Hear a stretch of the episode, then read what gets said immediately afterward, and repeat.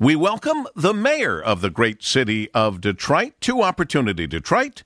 Welcome, Mayor Mike Duggan. The mayor of Detroit's uh, eighth annual State of the City speech. I think I think it was one of his best ever, and I think it was just, uh, uh, I guess, because of the interesting surrounding and how well he does on his feet. And Mayor Mike Duggan, I, I thought it was flawless, and I and that's not easy because it was really a much more involved presentation than you just standing at a lectern and lecturing. It wasn't that way at all. Congratulations. Of course, I have a phenomenal team. You go into uh, an auto plant with with huge amount of work going on to get the line uh, ready to go, and uh, all the safety protocols, and the TV, and the video, and the uh, internet media. It's just unbelievable what went into it, and uh, uh, the team just did a great job.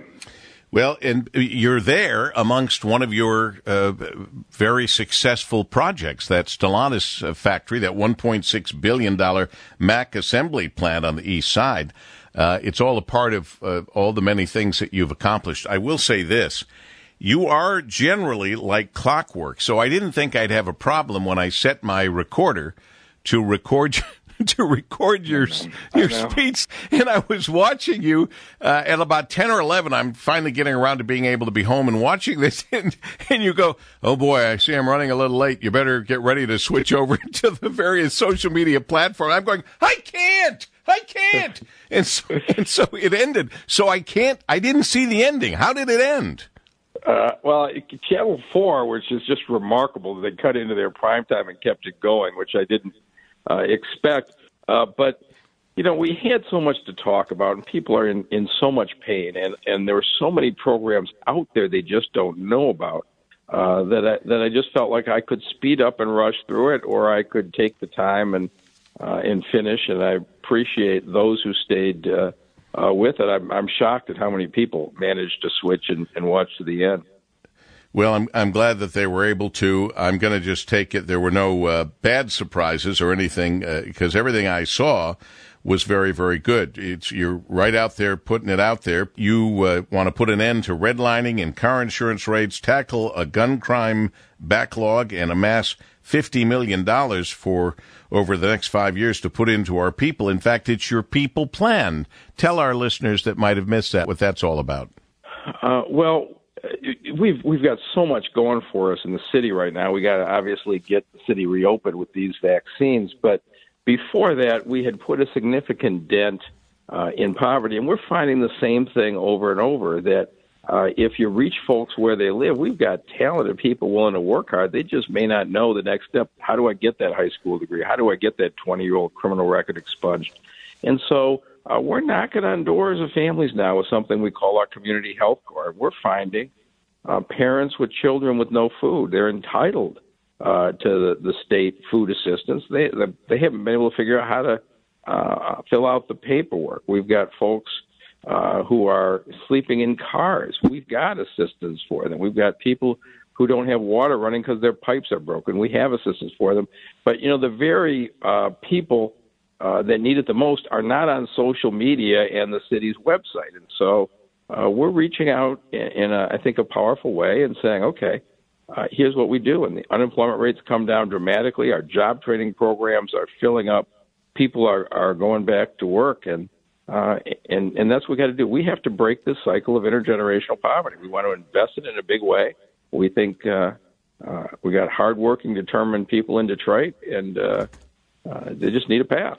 Well, and your, your, your efforts are to show them the path and to reach out and help them and to make anybody who feels that they've been left behind in hiring that they shouldn't feel that way and you're showing them how and why. And there've been plenty of ways and reasons and you've always worked hard on behalf of the people of the city of Detroit to get to at least uh, get the opportunity to uh, audition, if you will, for a variety of jobs. In fact, it's always a part of what you say to any of these companies before they endeavor to, to work on their projects, including the $1.6 billion Mack assembly plant. I, I always hear you talking about that stuff. Well, and, and 3,000 Detroiters have already been hired by what is now Stellantis, and jobs that start out at $36,000 uh, with benefits. That's 3,000 families moving to the middle class, and it was I have to say so powerful.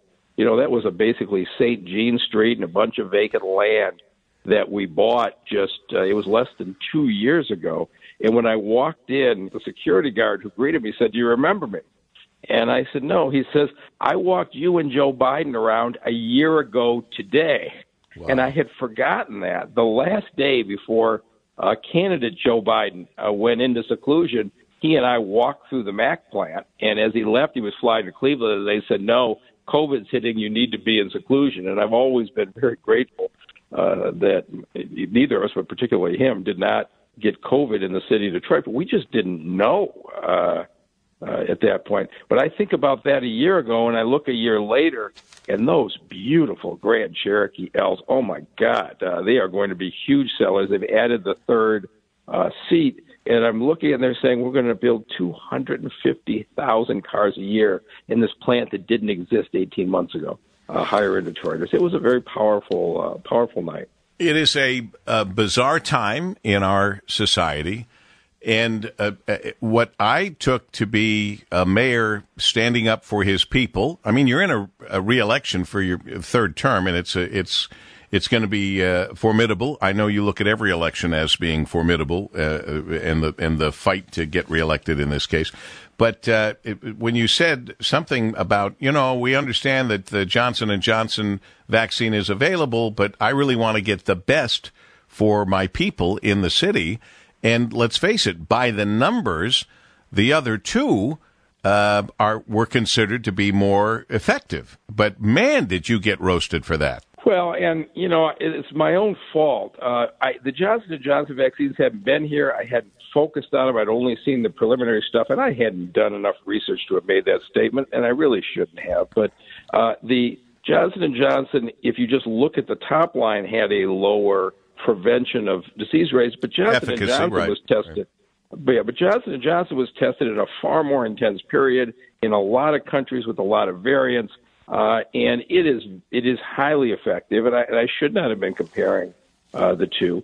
Uh, it is highly effective, and I, I was just wrong. But as we announced, uh, we are going to set up uh, a Johnson and Johnson vaccine site at the Northwest Activity Center as soon as the vaccines are available. And Detroiters are going to have a choice. You can go down to TCF and get the two-shot vaccines.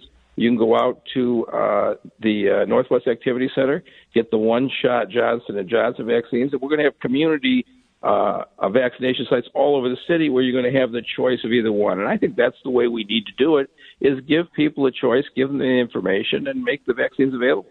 I think it's great that they can make their own uh, decision on that. Appreciate it, Mr. Mayor. We'll talk again soon. Thanks, Paul W. Mayor Mike Duggan here as we continue on Opportunity Detroit.